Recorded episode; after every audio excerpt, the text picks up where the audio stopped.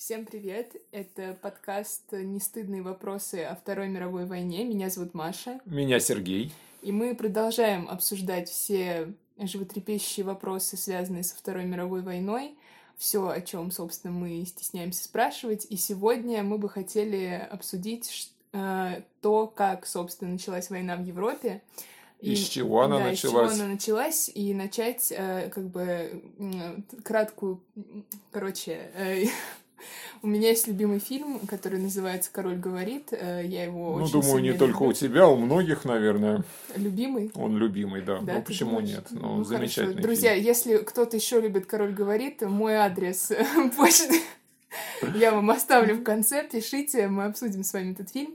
Ну, в общем, если кто-то смотрел этот фильм, не обязательно, если он просто у вас там самый любимый, но просто если вы его смотрели, вы наверняка помните, что там есть момент э, начала Второй мировой войны, а, ну, по- поскольку действие происходит в Англии, то это показано, собственно, как начинается Вторая мировая, и там есть э, и момент, собственно, тот, э, где они сидят в комнате и слушают радио о том, что Германия эм, вошла в Польшу. Ну да, напала. Э, Да, напала на Польшу, и, э, собственно, посол э, от Великобритании, э, значит, вручает там какую-то как это называется, ну, ну, Ноту, да, да, ноту, что да. ли- е- либо вы выводите... Ультиматум, либо, да. либо вы выводите войска там из Польши, либо мы с вами начинаем войну. Вот, и они там все... И, собственно, вот логопед Георга VI со своей семьей сидит в комнате э, с очень, ну, как бы, очень такой драматичный момент, они слушают радио, и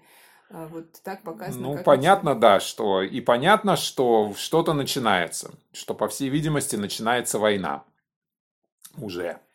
А, Действительно, а, несмотря на все усилия Великобритании, политическое руководство Великобритании, оно, а, как ему казалось, очень большие усилия приложило к тому, чтобы Гитлера умиротворить и войны не допустить. Еще задолго, еще когда в 1938 году Гитлер требовал себе судеты от Чехословакии, угрожая в противном случае войной, а, Великобритания в первую очередь э, в лице премьер-министра Чемберлена а, решила, что а, нужно пойти на эту территориальную уступку, отдать эту населенную немцами область а, Германии, разрешить Гитлеру ее занять и тем самым а, не допустить войны а, в Европе.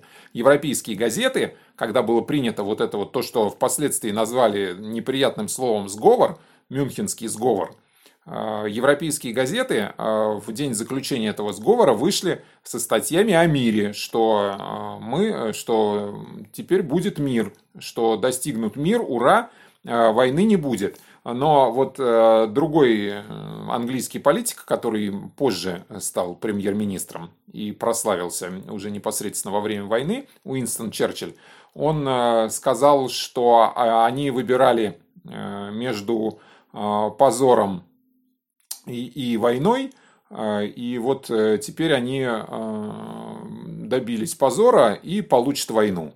И как в воду глядел. Действительно, ничего, ничто это не могло э, Гитлера умиротворить на самом деле, потому что у него были совершенно другие планы. А первый план его европейской экспансии э, заключался в том, чтобы э, напасть, захватить Польшу. Ну а дальше как пойдет. И вот эти вот события, которые во многих фильмах показаны, это именно тот момент, когда, заручившись нейтралитетом фактически в этом вопросе Советского Союза, это отдельный вопрос, большой тоже, э, но на тот момент заключен в августе, вот буквально перед самым началом немецкого вторжения в Польшу, за- заключен советско-германский договор, так называемый пакт Молотова-Риббентропа, по которому Советский Союз не будет нападать на Германию в случае начала войны. То есть в случае, неважно, нападет ли кто-то на Германию или Германия нападет на кого-то. Это не оговаривается. А, То есть для, для момента начала войны важно, что Советский Союз обещал Германии, что он не будет вмешиваться. Больше того, там есть секретные протоколы, согласно которым э, Советскому Союзу достанется часть Польши. То есть часть Польши займет Германия, а часть достанется Советскому Союзу. А, а при чем же здесь Англия? Англия, собственно, здесь при том, что э, Польша в течение длительного периода времени, в течение нескольких лет, э, пытается добиться от Англии поддержки. Она а, понимает претензии Германии. Какие претензии у Германии? Э, Германия требует, чтобы ей свободный доступ э, разрешили через Данцинский коридор. Но это вот э, территория, которая досталась Польше, кстати, по результатам Первой мировой. По результатам Первой мировой войны Польша получает выход к морю через территорию Германии. То есть она получает кусок территории Германии с городом по-польски Гданьск, по-немецки Данцик а таким образом часть территории Германии, Восточная Пруссия так называемая, она как бы вот этим коридором а, польской территории отрезана а, от остальной территории Германии. Гитлер а, требует, чтобы Германии был предоставлен доступ свободный, свободного передвижения через этот коридор, и также, чтобы были предоставлены привилегии немецко говорящему населению в Польше. Ну, это фактически э, предлоги того и другого. Понятно, если Польша там пошла навстречу, что-то из этого дала, э, то претензии бы усилились. Перешли бы к следующим претензиям. А, поэтому, конечно же, Польша, она хочет заручиться поддержкой э, европейских держав, чтобы ей европейские державы гарантировали безопасность в случае возможной агрессии со стороны Германии. И так или иначе в 1939 году она этой поддержки добивается. То есть заключается англо, а, а, англо-польский а, военный альянс, который, заключает, э, который состоит в том, что если какая-либо из держав нападет на Польшу, Англия вступит в войну на стороне Польши. То есть почему так а, взволнованы англичане, которые слушают, слушают известия о том, что Германия напала на Польшу. Потому что для Польши, это, э, для Англии это означает, что она должна объявить войну э, Германии. И не сразу, два дня уже идет война, уже два дня э, германская армия, 1 сентября Германия нападает на Польшу, вторгается в Польшу. Э, два дня уже идут военные действия, и все-таки а, после серьезных раздумий Англия и Франция объявляют войну Германии. Английский ультиматум отвергнут о том, что, чтобы о прекращении войны, и Англия объявляет Германии войну. Но нужно учитывать, что это начинается так называемая странная война. То есть э, Германия воюет в Польше, она за две недели ее разгромит, Польшу. А, хотя поляки сопротивляются.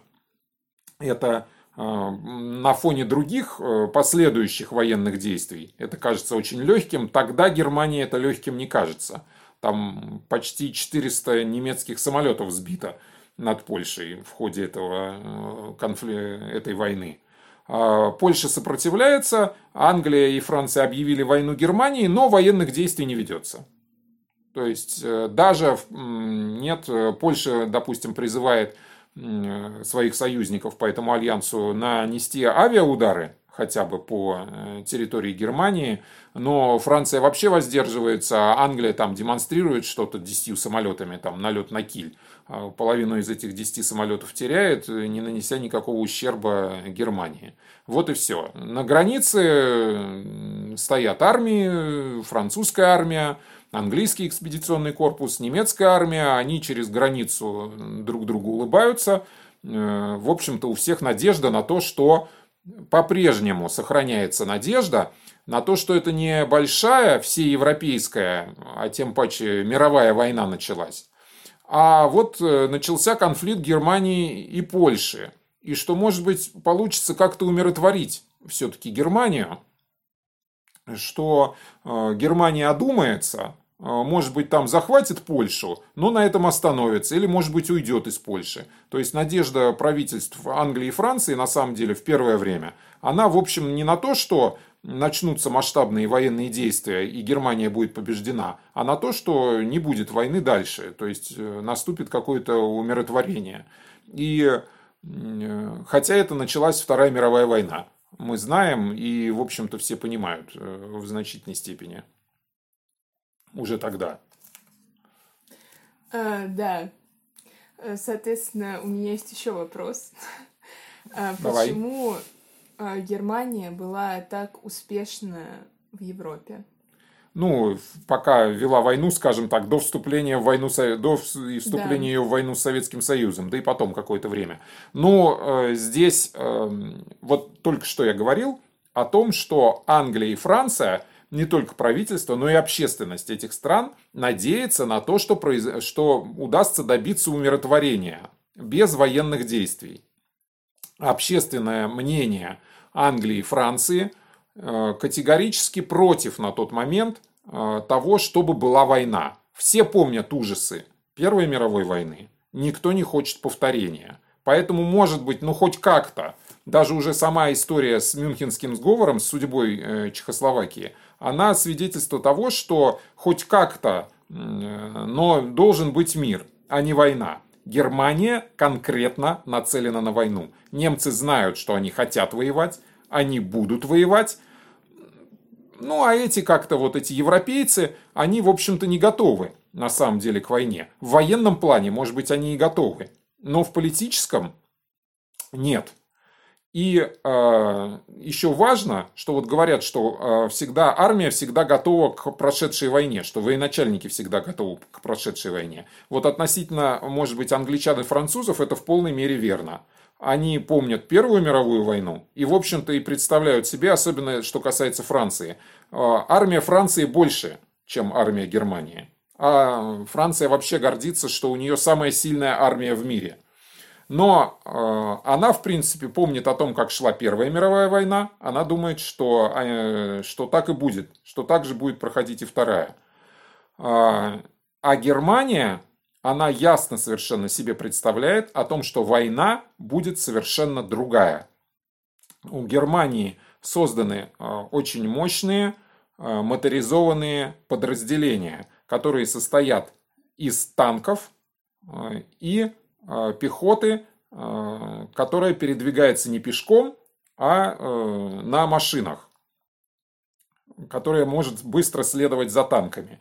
И военная доктрина э, Германии заключается в том, чтобы э, при помощи этих быстрых, подвижных и мощных подразделений наносить э, удары, э, которые будут э, в глубину, в глубину вражеской обороны, глубоко на территорию вражеских государств с тем, чтобы не переходить вот э, никакого вот этого вот позиционного тупика Первой мировой. То есть э, это совершенно новое э, представление о том, как нужно вести войну. Это в значительной степени отрабатывается на, э, в кампании против Польши. Ну, польская армия достаточно слабая. Польская экономика, конечно, слабее экономики Германии. И по численности по- поляки не могут предложить, разумеется, ничего похожего. Там порядка 700 тысяч, что ли, или 800 по максимальной мобилизации у них армия. А, Германия это отрабатывает, а потом в полной мере использует это э, на территории Франции. Огромная французская армия, не готовая к этим, э, к подобного рода э, новой войне, к новым действиям, она фактически рассыпается. Потому что, ну и, разумеется, нужно понимать вот это воодушевление, скажем так, и подъем, безусловно, э, и среди военных немецких с началом войны, и среди населения, который, которого нет и близко в Европе. Ну, вот это мое представление о том, почему это так случилось. Надеюсь, что я смог ответить. Вот. Еще много интересных вопросов Да. будет в нашем Слушайте нас подкасте. дальше. Слушайте нас обязательно Не дальше. Спасибо. Спасибо.